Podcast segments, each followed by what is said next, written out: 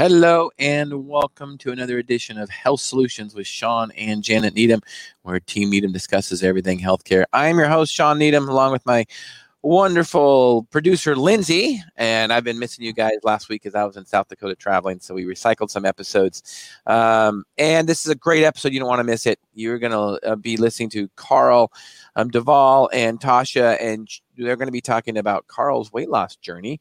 Of course, Tosha is an expert in um, bariatric weight loss, and um, Carl has lost a total of 182 pounds. Imagine that. That is a small, actually, big person. 182 pounds is a full person to lose. So uh, I'm excited. Yeah, right. I'm excited. I'm excited for uh, Carl and just so appreciate him sharing his his journey. I know he has to really let his guard down to do that, and I show, so appreciate him doing that. And I appreciate Tosha taking a um, time out of her busy schedule to um, come on with us and and support Carl and give us any insight on his weight loss. So with that, I'm just going to turn over to you guys. So Carl, um, update us on on your weight loss. How's how's it going? Well, it's been frustrating to me. Um, it's kind of it's kind of a whole different ball game than what I was doing before, and I'm trying to find the the right you know what they call sweet spot zone of what I need to be doing. Um, so I feel like I should have been losing more since surgery. First two months was 50 of it. So first two months it was it dropped fast since then, you know, it's been about 20. I had a three month stall, about two and a half, three months almost. Then uh, I started losing again. Now I'm losing again slowly. So it's been it's been frustrating, um, just because I kind of don't. It feels like I have to do everything perfectly, or I'm not seeing anything move. And not that I thought you know the surgery was going to be the cure all uh, by any means, but I thought it would. I thought that that tool would make it easier. All my cravings are back like before. Um, the, those never really went away. I mean, I always wanted the food. I just knew I couldn't have them. Now that I can, it's been it's been tough. Um, so basically, it's it's where I was before. It's just I don't have the capacity at one time as far as portion control. It, it makes it easier portion control, but at the same time, you fill up faster. You also your stomach empties faster. So whereas if I ate before before the surgery, I could stay full for four hours. Now, since I have limited capacity, it's two hours. Then I'm hungry again. So it helps, but it's just a different way of of eating, and I haven't quite mastered that yet. So so, Tosha, do you have any comments? Is this a common experience uh, after bariatric surgery? Yeah, because the weight loss surgery doesn't fix our brains, right? So we still have to battle the mental part of what why we put on the weight to begin with, which is the cravings, which is the sugar addiction, the soda, the fast food. We still have to battle all that. Just because we had surgery and it reduced the size of our stomach doesn't make the cravings just go away. It's not the magical fix to weight loss. What it does is it forces you in a restrictive diet because it limits the amount of food that you can eat. But then when the cravings start to come back, right? Now mentally you're having to battle those and keeping your diet structured to a bariatric diet without allowing that stuff to come into play. And a mm-hmm. lot of times that stuff comes into play. And this is why so many bariatric patients don't make it to goal, is because it starts to come into play. Then the mind takes over the restrictive diet. Even though you can eat less, you can still rack in calories if you're eating the wrong foods. So it's it's a it's a very difficult process because like right here with Carl, this is where the true mindset work begins to get to mm-hmm. goal and to keep it off for life. Yeah. So, Tosha, do you have any um, tips for Carl on how to, um, you know, to help his mindset? Hmm. So, Carl, what I would do first is, you know, because you got to keep track of these cravings, right? Like when I work with when I work with my clients, and especially in this new Back on Track program that I kicked off, um, we're really working on mindset. So when are the cravings coming in? What are you craving, and what's kind of going on during that time frame that you're craving these? Because a lot of times it's it's just straight up boredom, right? And mm-hmm. so it's mm-hmm. like, oh, we're looking in the pantry, seeing what's around, or I don't want to drink another bottle of water. Is there anything else I can drink? A lot of it's just boredom. And so you have to start evaluating and saying, okay, this is what the past Carl did. The past Carl used to, without even thinking about it, did this. And this is what got me over 700 pounds. The new Carl, with the surgery, vowed to take, you know, to have a better lifestyle and to make better decisions. So, with that, I have to think about why am I craving? Carl, what do you crave? Um, it's it's never the same thing. I think my problem is is the same thing before surgery. It's night. Um, I'm fine during the day. I'm I can eat perfectly during the day. At night, and then when I was in school, there's actually you know nighttime eating disorder. It's actually a thing where it's not as severe as what it used to be. Like when before things that like even if I wasn't hungry, I would get into a, I would get into a panic that I didn't eat right before I went to bed and I'd always have to have something right before I went to sleep, even if I wasn't hungry. It was weird. It was just something in my mind told me I needed I needed to go get something to eat. Or it's not that right now, but it's it's just I get hungrier in the evening. It seems like, um, mm-hmm. and end of the day, you don't feel like making you don't feel like making anything. Like I said, my choices like they're not terrible. It's just probably like like she was saying, probably eat too fast, which means I'm probably eating too much at one time. Um, she gave me some tools, and I came up with some some stuff on my own to try while I'm eating to slow myself down. I did it last week, and it worked actually pretty well. It, I had uh, I made a breakfast little breakfast sandwich or something, for example, and I used to just eat it and it'd take a couple minutes. You know, I just boring. Eating's boring. Eating's boring to me. I just want to get it done and do whatever else I was getting on with. I mean, it tastes good, but it's still boring. It's like uh, whatever. I just want to do it and be done with it. So, what I started doing last week is I would take a bite, and it's going to do two things for me. It's I take a bite, I take a lap around my kitchen, I take a lap around my living room, then I go back down, sit down, then I wait a little bit, take another bite, just do it. Every bite, I'll take a lap. Um, so it's it's getting some exercise in there. It's getting slowing me down, way down. It took me 15 minutes to eat a sandwich, so so it was a lot better as far as speed speed goes. And as you know, uh, as a lot of people know, it takes a while for that signal to hit your brain when you're full. If you eat fast, you're not you don't feel full your brain's not telling you you're full yet so you keep eating. Then when the signal hits you've overeaten now you're miserable. So taking your time eating gives the signal time to get to your brain to say hey that's enough. And she also told me some signs to look for because i i was also told that if you overeat you're going to probably throw up. Um you're gonna you're gonna be miserable you're gonna be sick. That hasn't happened at all to me.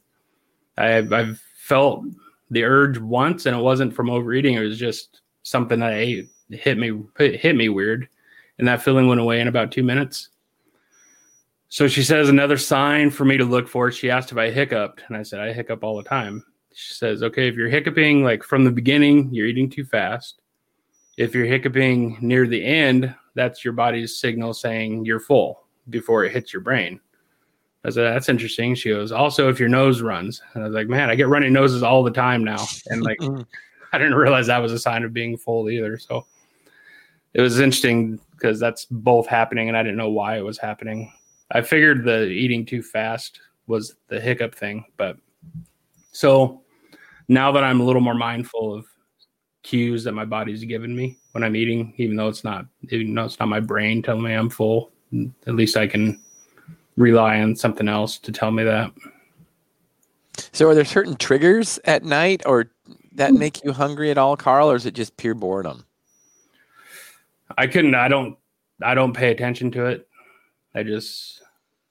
It might be. I mean, a lot of it is, you know, I try to eat around five, around five. So, and I'm usually up until 11 or midnight or something like that. So I'm to get hungry. My stomach's to empty, you know, in a couple hours. I'm to be hungry at night. It's just me choosing. And it's not like I can eat a lot anyway, you know. Probably about a quarter of what I used to be able to eat um, before surgery. So, but it's it's just making better options at night if I do get hungry. Having having better having better options is a big thing. Making sure my my house is full of the the things that I should have.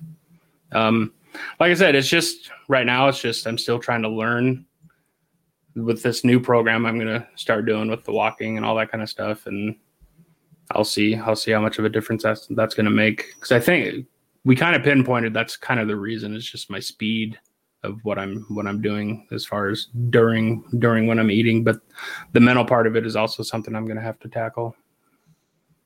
Mm-hmm. Is that pretty common? Tosha, are you, are you eating structured? What's that?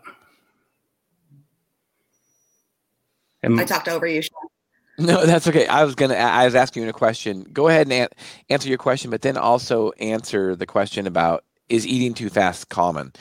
So go ahead and start with your your question first, Tosha. I was an Carl. Are you eating like structured? Are you putting a focus on breakfast, lunch, and dinner as your primary meals where they're protein focused? Yeah. What I started doing in the last couple of weeks is I start with a high protein drink in the morning.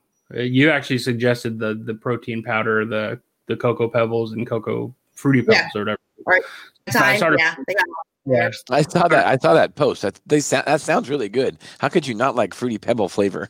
yeah, I know. I started, in, I started, putting it in a coffee in the morning. So with two scoops of the protein powder, so that's a fifty, you know, fifty grams of protein first thing in the morning.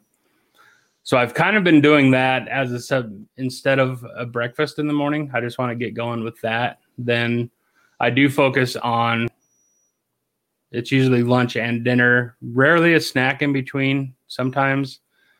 Um, but yeah, it's it's a three meal program usually is what what I try to do. And, and the shake, the shake, Carl. Remember too that it's going to empty out of you faster than solid food. Mm-hmm. So you might end up wanting to like flip flop that and have like a good nutritious breakfast, and then build in your shake later. So you have that solid food in the morning um, because your stomach's going to start emptying out that liquid and then move your shake some, somewhere. Or you can do your shake for breakfast, you know, like it wouldn't really be like a breakfast, but have a breakfast sometime like two hours after the shake, have a mm-hmm. regular breakfast, then move on to lunch and then move on to dinner. And you might find your hunger levels drop with that being yeah. more structured and the, the focus on protein each one of those meals. But then you should be building in like a good high quality, uh, still a protein focused snack. And that helps like with the nighttime grazing, the nighttime wanting to munch, because you could actually move that good nutritious snack, still protein focused. You could move that kind of in the evening time after dinner where a lot of people in the evening time they just kind of want to graze um, mm-hmm.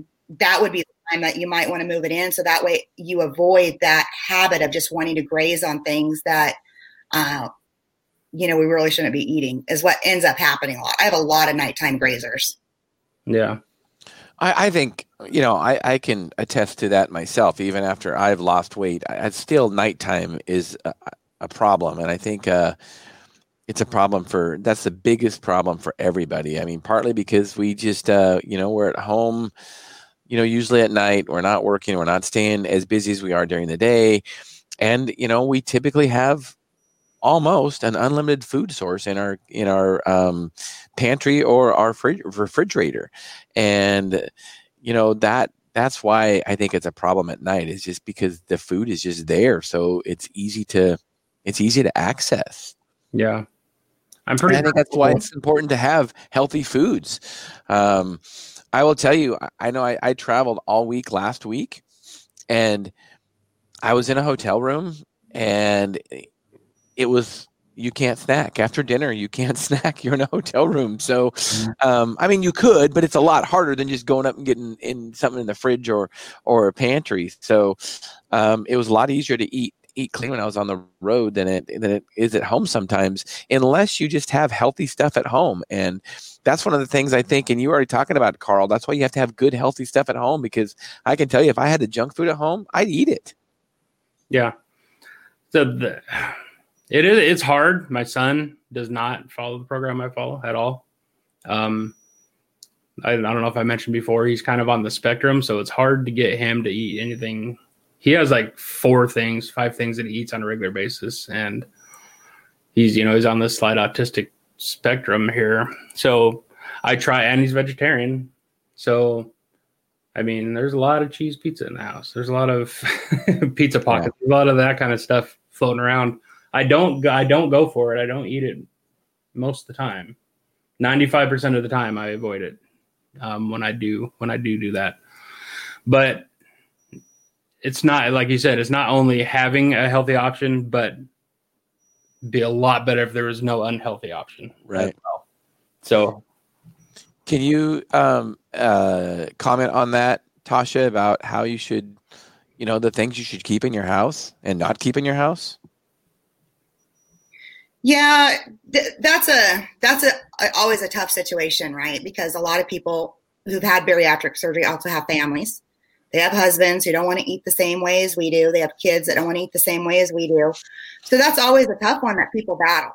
So, for example, in my pantry, I have a five gallon bucket in my pantry, and guess what it has in there? It has chips for Chris and Chloe. It has cookies for Chris and Chloe for their lunches, and I keep it in a five gallon bucket.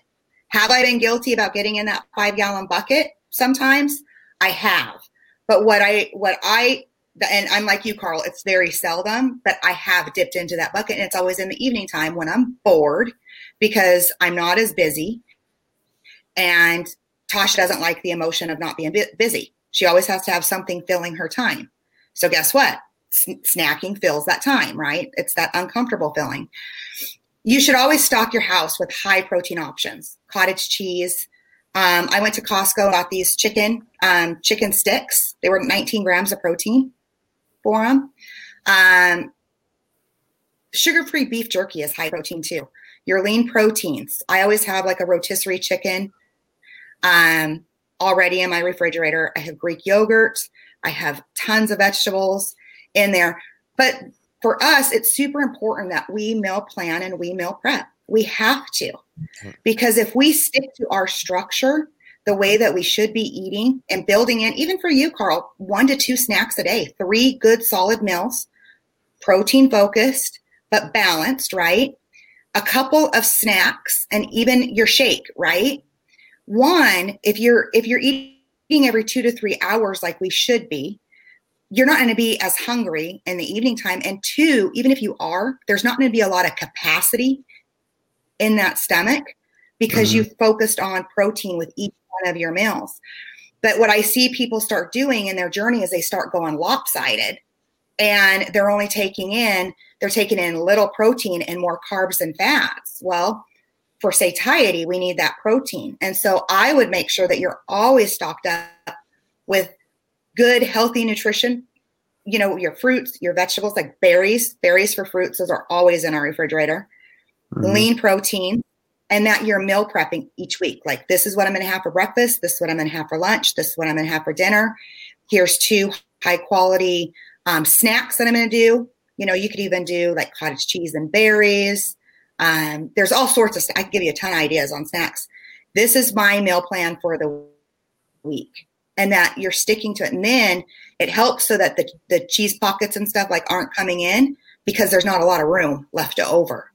And Mhm. if you actually, if you're making your food that you enjoy it, you you start to gravitate towards really enjoying eating healthy. You don't want the crap anymore because you are truly enjoying the process. I don't. I've I've when I've made the mistake and gone towards towards the stuff that's not great. I don't feel good when after I eat it, um, because I've avoided it for so long. Um, you know, going on two years now of really watching what I'm eating, you can tell the difference. And my stomach doesn't agree with me when I do it, and still the mind thing. It's the addict. It's the addictive mind. The mind thinks that it's. He doesn't care what the excuses are. He doesn't care how it makes you feel. He doesn't care about any of that. He wants you to have it, and he gets you. He gets it for you somehow or another. yeah, it's and it's a very so powerful urge. Well, so ahead, important Tosha. to do that mindset work, either with a counselor or um, somebody that you can talk to about the addiction. It, it's so important. I think it's so important after surgery to continue to see if if you know you are allowed, like through insurance or whatever, allowed to see somebody that you can talk to about that because it truly becomes like, how do I continue to battle my brain when the cravings are so strong that it's hard to keep the resistance there? It's like the yeah. cravings are just so strong. It's it's better just to give in than experience just this uncomfortable feeling that I can't control anymore. And so it's hard because it is a process because a food addiction is just like any other addiction. There's a process used to break it I know like for a lot of clients, they have to stay away from the sugar. It's like once they have a, a taste of sugar, it's like it throws them right back in this vicious cycle. I've never been that way, but for them, it just throws them into this tailspin. And so it's super important to do that mindset work. And and and we don't we don't realize like what we're signing up for when we when we had gastric surgery. Like it was easy just to think our stomach was going to be cut you know? It, it reduces our capacity puts forces us into this restrictive diet. Boom the weight loss comes off. I'm a happier person. I'm going to make all these great choices going forward. I'm never going back mm-hmm. and then the newness the newness of the porsche wears off right and it has a few nicks in it or a few you know dings right. in it yeah. and that new car smelling went, went away and all of a sudden it's like brain pops in right and it's like oh, wait, now I have to battle this. Like I thought this would go away when I had the surgery, and it doesn't. Mm-hmm. I have to battle it every day, and it's work. I'm it's like more. I'm struggling with the huh? more. Post, I'm struggling with things more post surgery than before surgery. I don't know if it's because I, I put more expectations on what should be happening, or if I I feel the unspoken outside pressure of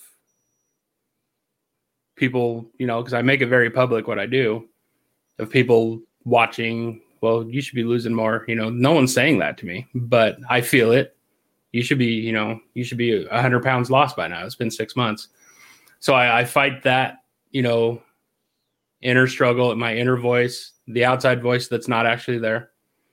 And, uh, yeah, it's and like we were talking about the addiction. It's just as, or addiction and i also struggle with you know i've had this conversation a lot of times where people say being heavy is you know it's just a choice i say it's not a choice it is to you know i've i've been able to take some weight off no, nowhere near where i need to be but no one would choose to be unhappy as they are and i think it goes hand in hand with mental mental illness depression you're not going to tell someone that wants to commit suicide it, that you know that's just a choice. No, there's a chemical imbalance happening in your brain that makes you want to that makes you feel that way. There's a chemical imbalance in my brain that got me to 700 pounds. Yes, I'm choosing to eat what I choose, uh, you know, eat what I eat, but a rational, f- functioning mind is not going to think that way. So there's there's I, more good than just put the fork down. It's like you say, it's it's like any addiction.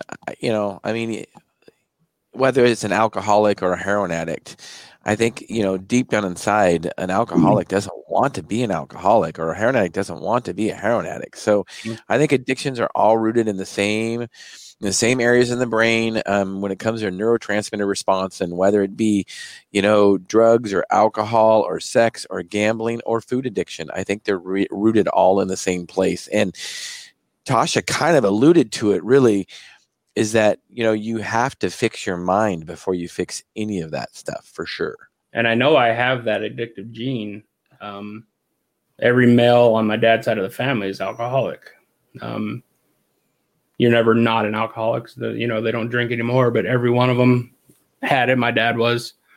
and I knew that, and I made the decision really young to not drink. So I've I've never been drunk. I've never been high. Last time I knowingly drank any alcohol was I was 17 years old, and that's the last time I did it. But it manifested in a different way. And the food addiction. So I have that gene. It just, you know, it chose a different path than alcohol. So and Carl, I find this you're not you're in the same boat as the rest of us having bariatric surgery, right? In the beginning, we're so disciplined. Like nothing's gonna stop us, nothing's gonna get in our way. We're never going back. You know, we're just so just our mind is there, our mindset is there, right? And it's because we have the willpower, because willpower is attached to an emotion. That emotion was having the surgery. If you didn't do what mm. you needed to do, you wouldn't have got the surgery. Guess what? After the surgery, the willpower does this. And guess what you have left? Building the discipline. Yeah. And that's what takes over is now you have to be, you know, look at look at Shawn's brother Shane. Look at how disciplined he is to get to the body fat he gets to to compete. It's that same mentality that I mean, this, look real this, is my discipline that has to take over because I want a better life for myself. Yeah. I need I'm I'm just I'm discovering I need and I don't know I'm not great at it myself obviously but I need a I almost need a goal like pre-surgery I had goals to meet I had other people telling me you need to hit this goal we're going to check on you to get this goal like the doctors or whoever if you don't hit this certain number, your weight wise, you're not getting the surgery. So, okay, boom, that's my focus right there. The focus after that, maintaining the weight, dropping a little more to get the surgery. Got that. I met that goal, had the surgery. Then it's kind of like, go out of the nest. You're on your own now. And it's like, you know, they check on you, you know, but it's not, it's not the same. It's not, they don't give you a goal. They don't, so it's, it's, definitely on your own, on my own is not a it's not a strong place. So Tosha, can you help? I mean, that's one of the things that you do is you help um, people set realistic goals. Um, can you help with with uh, um, Carl setting realistic goals? I mean, I'm always a big believer with goals. You have to have, you know, long term goal, but then baby steps, baby goals in between. Um, you know, can you? What, what are your suggestions, Tosha? Yeah, I find that a lot, which is which is why there's a job for me out in this market, right? Because the accountability, a lot of what the doctors off, they have so many patients that they can't, and plus insurance and the cost and stuff like that. I mean, there's lots of things that go into it. They can't have Carl come in weigh in every week, right? So it's like that accountability with your doctor kind of goes away because now it's like, okay, I'm going to see you. You know, when you first have your surgery, I'm going to see you. You know, at one week one month, three, you know, three months, or sometimes it's two months. It's more frequent, right? But then as you start coming out, your visits to your bariatric, they become farther apart. So it's like, where's that accountability there? And then if you haven't quite developed it with yourself, it's like, okay, now where do I go? And that's where there is like programs like mine. So Carl, I would be happy to keep you and you, you, give you goals every week to give you a progress chart of like how much weight you should be losing every week I mean, we can talk about structure, meal planning, uh, uh, healthy snacks, you know, and really kind of get you into where you're you're plotting out your success, right? That you're developing that discipline and you're you're happy with your progress and you're loving your progress, right? And then some goals, like, you know, when you lose the weight, what do you want to do? You know, where do you want to go? You know, do you want to, you know, take a car ride somewhere? Do you want to take a plane somewhere? You know, what are some of those goals that you've like you know they're on your bucket list to achieve. Mm-hmm. well I, will tell you this carl. So i have a, a, a coach um, that helps me with my mountain bike racing training. And i will tell you just like tosha says i've been doing it long enough now for you know like seven years where in theory, although this is kind of an arrogant statement because my coach is way more knowledgeable than I am, I could probably do it myself as far as the day to day, you know, knowing what to do, knowing what to, you know, knowing how to train. But every Monday he checks in on me and he sees what I did for the week. And that holds me accountable. It's like, you know, I don't want to miss workouts and show him that I miss workouts. So I make sure I get the workouts done. So part of the reason I keep doing it is so I'm accountable to somebody because um, it makes it a lot more um, difficult to to skip workouts if you're accountable to somebody and if you're paying for it. I pay him, so there's value there, and it's like, oh, I want to get my money's worth. Um, and then the goals that we have, and we sit down and we and we talk about those goals. I'm sure Tosha does this with her clients. Um, you know, the goals I have is I set races out there. So I have certain races that I want to do well at, and they might be months in. They might they're they're usually months and months in advance. So those are the long term goals. But to get to that long term goal, you have to do steps along the way.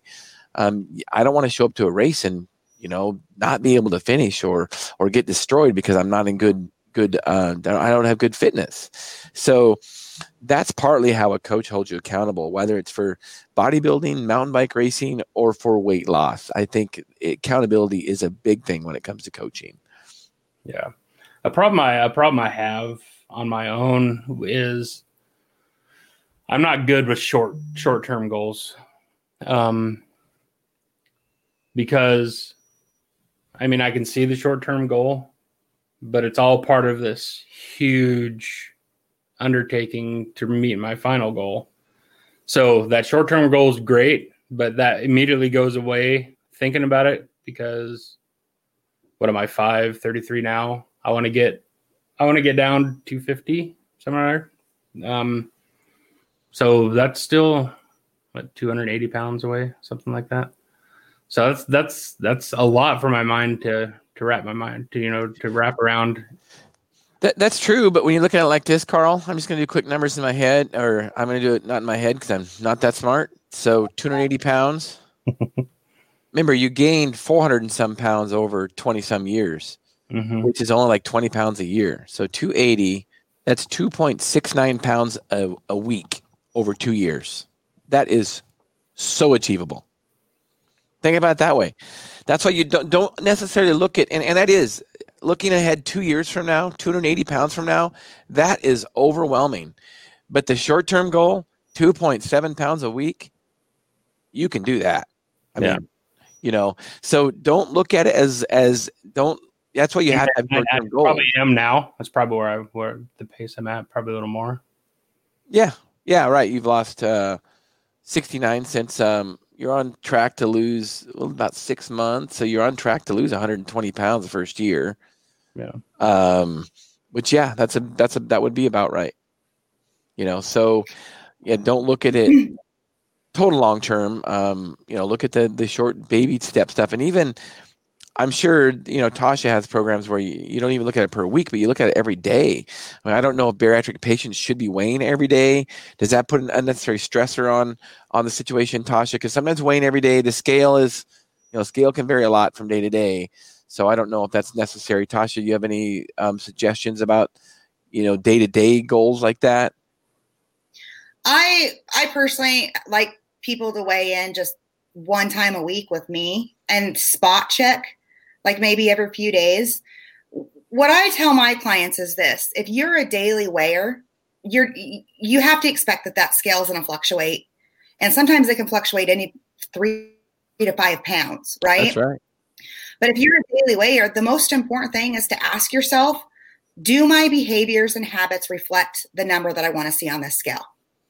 Because okay. if they don't like if you've been grazing the night before and it, you were eating cookies and this and that the scale's going to jump up the next day and it's just going to reinforce in your head like well i did all this look at the scale jump up. It's just going to reinforce that negativity in your head right so i tell my clients if, if that's the case don't even step on the scale you need to acknowledge though what happened learn from it you know figure out the why and then move on you know so i like to i like clients to if they're a daily weigher that's the first kind of question they ask themselves but other than that, once a week, and you might just spot check like midweek. Say, say like I count my weigh-ins for my clients on Mondays.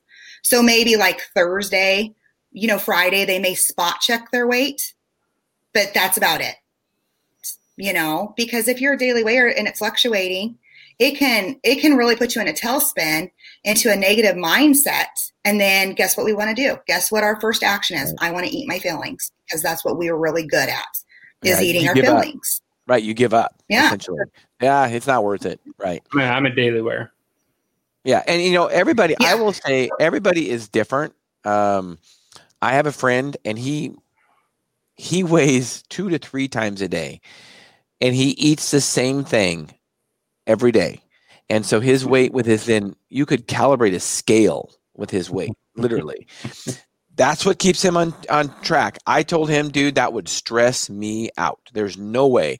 I would be obsessed with it and it would drive me nuts. But that's what works for him. So that's another thing why i think uh you know getting a coach is important too because everybody has something different that that needs them um, they need a program customized towards them so i think that's why a coach is important I Mhm. see. I don't get. I weigh every day just because I want to. I want to keep. That's how I keep track of if I'm doing okay. Um, I know it's going to fluctuate from day to day. I mean, I've had days where I'd gain five pounds in a day. I was like, "Well, that's weird." Then I realized, okay, well, you didn't take your water pill that that morning. Let's take a water pill. The next day, I've dropped that five pounds um, like last two weeks, I've dropped 14 in the last in the, these last two weeks. Um, that's taken a lot, but a lot of that was water the first day. Then that was taken off that holiday holiday weight. Um, so I weigh every day. When I when I first started, I'd weigh every two weeks. I didn't even I didn't care about the scale. I'd I'd weigh like the day before I'd go into see my uh, nutritionist appointment. That's where I'd get weighed in and they'd report to the doctor. So that's the only time I'd weigh. And that was more just to see how accurate my home scale was as to the doctor's scale. So for the when I stopped being able to go to the nut- nutritionist every two weeks, I'd have make sure that was accurate so I can keep track. Um, I don't get frustrated weighing. Um, I think I'd get frustrated not weighing for right now, just because I want to see I want to see the progress right now, especially since it's been it's so new since surgery that I want to I want to kind of track it just to see just see how it's going. Um, and another issue I was going to bring it up a little bit ago. Um, I don't know what success looks like after surgery. Like I don't know if I'm on a good pace of weight loss. I don't know. I didn't know what to expect. I've heard so many different things from different doctors of how fast it should come off, how fast it shouldn't come off uh, what I, I should expect. Like the first, the surgeon himself says, yeah, with the surgery itself, you'll probably get down into the low 400s. And after that, you know, it'll probably stop being real effective for you. So you might have to consider doing the full uh, bypass. Then I had another doctor say, oh, yeah, well, I had an uncle that was over 600 pounds and he had the sleeve like you had and he got down to 200 pounds. You know, it's like, Well, I think one thing, let's realize this, and this is one thing I tell anybody that's trying to do any kind of weight loss program, and I got to remind myself of this too, that, you know, the scale is only a tool. It is a tool to go along with other things. So, what other things are getting better? Um, well, you mentioned Carl that you can actually drive your car now. I mean, in some ways, it's like who cares what you what you weigh? I mean, you can drive your car now. You mentioned you can clip your toenails now. Well, who cares what you weigh? You can at least clip your toenails now. Those are all progress. Yeah. You know, there was a time where you could hardly walk, correct? yeah, I could walk from my bedroom to the kitchen or to the living room, and that would my legs were ready to give out. Right. I mean, so in a sense, it's like, you know, let's not get too hung up on the scale. Um, you know, and especially as you start losing more weight, how your clothes fitting, how are you looking? That that's what's important. And I know, especially as you get to a goal weight, like your goal weight in the two hundreds, that weight is not going to matter anymore. You're going to feel so good about the things you can do, the way your clothes look, the way you look in a mirror. The scale just doesn't matter anymore. Okay, you know, three or four pounds difference. Who cares? I mean, I feel Yeah. so much better. And what other, you know, what other um, things have you added to your life? So I think those are some goals that you have to understand too. That it's not just about weight loss. I mean, because really, overall, it's not really about weight loss. I mean, that's kind of how we monitor it. But overall, it's about how how you can enjoy life again. Tosha, do you have any comments on that? No, I, I'm right with you. So those are called non-scale victories, right? And and you want to rack up as many of those as you can, Carl, because from where you started until where you are today, you you saved your life, right? That's yeah. number one. That's yeah. your number one non-scale victory. And number two, it's like all these little things that you haven't been able to do that people people take for granted. Like we don't think about those things. But mm-hmm. these are all new things that you can do now because this weight's coming off. So when you say I don't know what success looks like, I would put that question back to you and say what is what is what if you were to picture it in your mind, what it what would it look like to you? Not what people are telling you, but what would it look like to you? What would yeah. be some of your non-scale victories that you would like to see because all of those add up. The scale is just it's it's the measurable aspect of it, right? Yeah. And there's going to be months that you lose a little bit, and there's going to be months like you lose a lot. That's just how it goes. So, what are some things that what are some what are some things that you can think of that would gauge your success right now? I think the only I'll get to that. I think the industry in itself kind of does itself a disservice. Um, what do they call the surgery? Weight, weight loss surgery. Weight loss surgery. Yeah. Um, what do they want you to do before you hit surgery? They want you to get to a certain weight. Right. Everything's based on the scale. Everything's based on the scale. And whereas I didn't pay out of pocket, I had to, you know, go through the the program of the insurance. Um, I had to meet their goals. So, you know, I had a longer journey than a lot of a lot of people do, just because I had to meet all these certain goals, and I was at a certain size.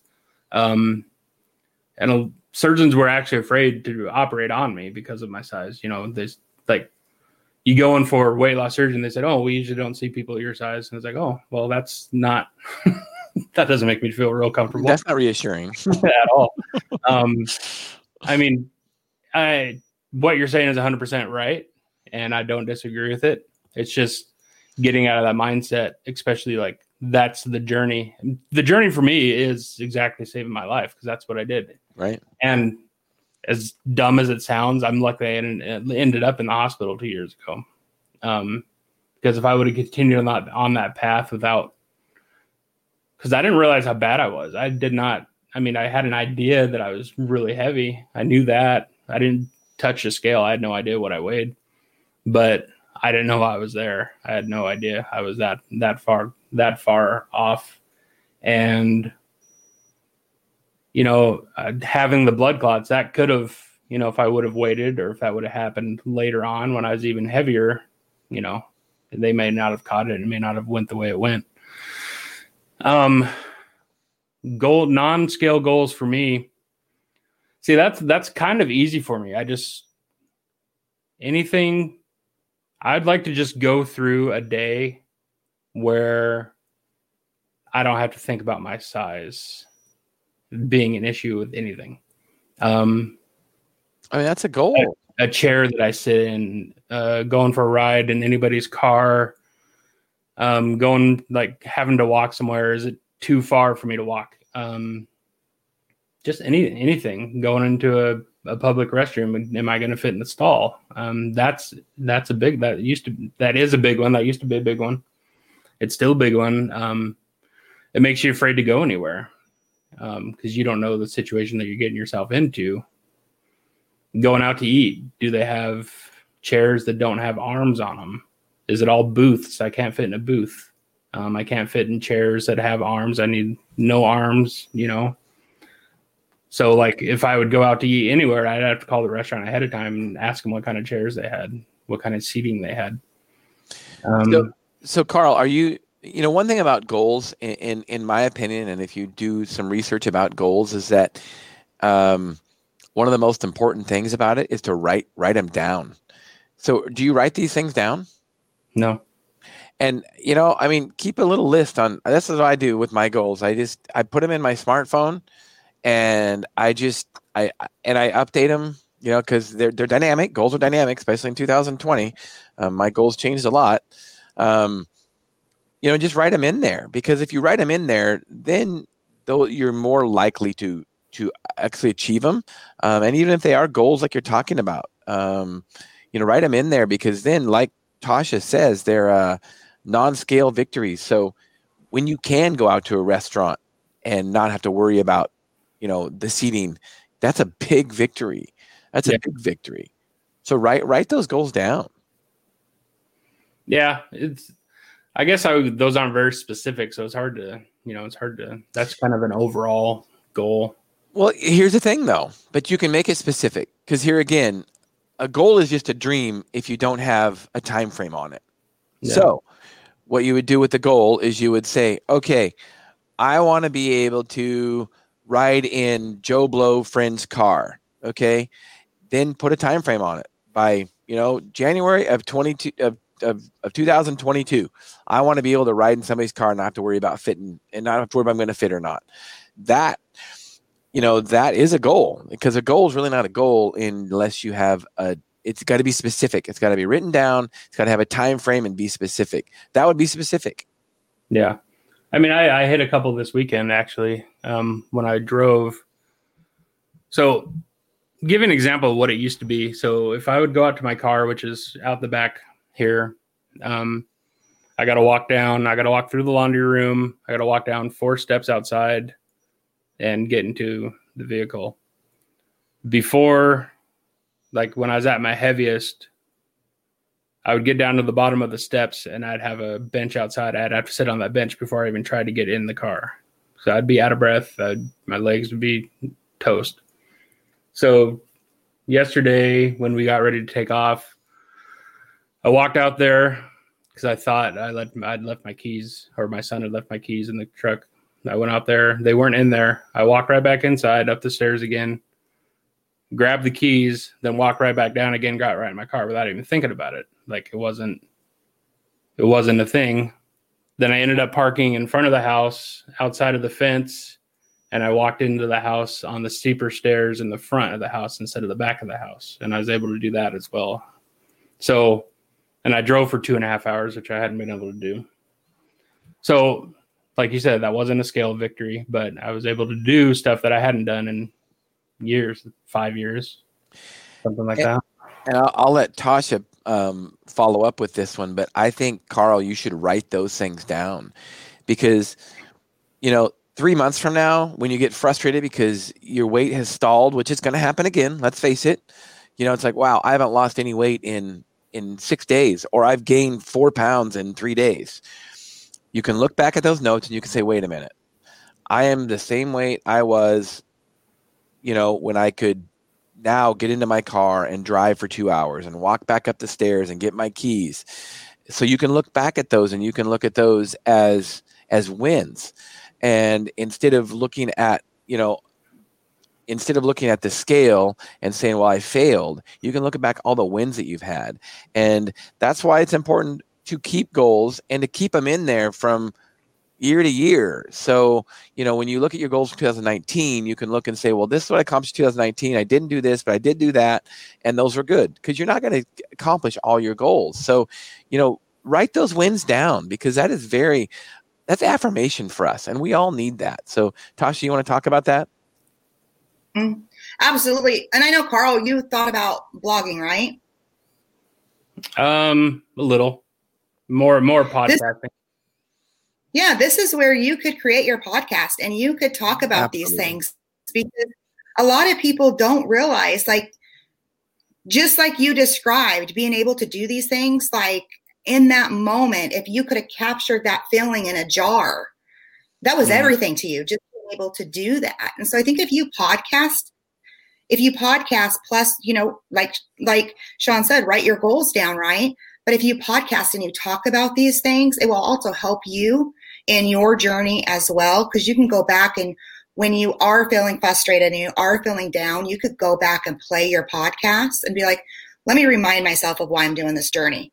Because yeah. if you weigh, like, you can't lose 250 pounds without losing pound one, without yeah. losing pound two, pound three, right? You're, you're, you're looking at, what did we say, 2.2.47 a week? 2.769, 2.69 a week. Yeah, divided by seven days, just 0.38 a day. So how do I lose half a pound? you know, how do I lose that next 0.3? And this is where I think if you write them down um, and start up your podcasting, you know, I know that's something that you wanted to start up. Talk mm-hmm. about 700 pounds. Talk about, you know, all of the non-scale victories and what they mean to you. Talk about your whole journey. It will drastically help you. But this is the other thing that I believe. I believe that you can get down into the 200s. If you work hard and you stick to plan, I absolutely 100% believe you can get into that, down to that weight. Absolutely. I had a client at 420. Her doctor said she would never get down to that. Today she weighed in at 215. So I believe that the only limitation you put on is the one we put on ourselves. And sometimes it's because somebody didn't quite believe in us that we could do it. And that's I mean, why I tell people prove them wrong. And thank you for that, Tosha. And we've had multiple stories on our podcast where doctors have told them you can't do that, and they prove them different. So I'm not saying you shouldn't necessarily listen to your doctor, but Carl, you're in charge of your own health, um, not your doctor, and yeah. so you can do what you want to do. Um, you know, it's not going to be easy, and I think that's one thing that I hope one of the things that we've you know with talking about your journey and and Tosha made this clear when she was on our podcast uh, almost a year ago um, that you know bariatric weight loss surgery is not easy. um, you know, people think it's just an easy way out sometimes, um, but it's not. It's definitely, and you know, it's uh, and it's you know, weight loss is a lifelong struggle for all of us. For all of us that have struggles with our weight, me included, it's a lifelong process. I am never going to be able to eat all I want and not exercise. That, that just that ain't going to happen. Because I guarantee you, if I wanted to gain 40 pounds next month, I guarantee you I could gain 40 pounds in a month. Yeah. I guarantee you I could, honestly. Um, and it's hard, it's hard. I do it rarely, and I'm doing it right now, actually, now that we're talking about it. Thinking about how I felt at my highest compared to what it is, how I feel now, or what I'm able to do now. Yep. Um, I remember I'm like in my mind right now, I'm in the hospital, just standing up to switch from one bed to the other bed, and three people on each side of me, or three people hold my arms to make sure I don't go down. Um, compare that to what I what I can do now. It's no, it's night and day. And if someone would have told me in under two years you're going to be able to do what I'm doing now, I wouldn't have bought good into for you. Good for you, Carl. That is awesome. And you know what? Eventually, if you don't write these things down, eventually you'll forget those little wins, and those are big wins. But eventually you'll forget those. That's why it's so important to write them down because, uh, you know, there's going to be a time where you struggle again, you know, um, with your weight, and you got to realize how far you've come in two years. So, is this a victory or a fail? Um, I can't walk like three steps if I'm not holding my shorts so that I'm coming down. Is that, that a fail or is that? yeah, right. I think that's a victory. if I'm in public. I mean, it's a fail if I'm in public, but yeah, I guess it depends on who's watching. If it's a victory or not. I doubt your son wants to see your shorts come down, but oh, maybe oh, I don't know. Being worse, he, yeah. he's a trooper. he's seen more than any son needs to see so no, this is this has been great. Uh, I appreciate both you guys coming on and um, Tosha, you sharing your expertise, and Carl, you sharing your story. Um, Carl, um, my uh, ask for you is we're going to have you on again, um, and you know probably in another six months or so. You think that's a good time, Tosha? Another six months? Yeah, I would go three or six months. Okay. So we'll shoot for six months. And Carl, I want you to have a list of your goals down um, and not just weight goals, but I want you to have a list of your goals of some of the things that you would like to do. Um, you know, your goals that you would like to do over the next six months to two years when, you know, through your weight loss journey. And we can discuss those goals because I think uh, it's very uh, reassuring to people that, um, you know, you've come a long ways. Most people have not don't need to lose as much weight as you do, but they're in this, they have the same struggles as you do, just not to the extreme. So mm-hmm. if you, you can be an inspiration for a lot of people, and I think that's what you're doing. And I really appreciate that, Carl. Thank you so much. I appreciate you uh, putting my story out there, um, putting me on, you know, your your podcast, and uh, it's been it's been fun. It's been it's been interesting. A lot of people have reached out to me Like a lot of people going, there's been a few people that are going in for the surgery now that want like want me to tell them all the secrets, and I was like, I don't, I don't have any secrets. I'm still trying to figure it out myself. right, right. But. So uh, I'm going to let both of you finish up with some parting words. So, so Carl, how would you like to end today's podcast, and um, you know, to give inspiration to others about your story? Well, my story is, you know, it is different than a lot of them, even people that have had bariatric, bariatric surgery. Um, but I mean, it's still the same struggle with everybody. You may not be as far as far up the scale as I was. You may not be, you know, close to as bedridden as I am, and you may be lighter than I was and be bedridden. I don't, you know, it, it doesn't.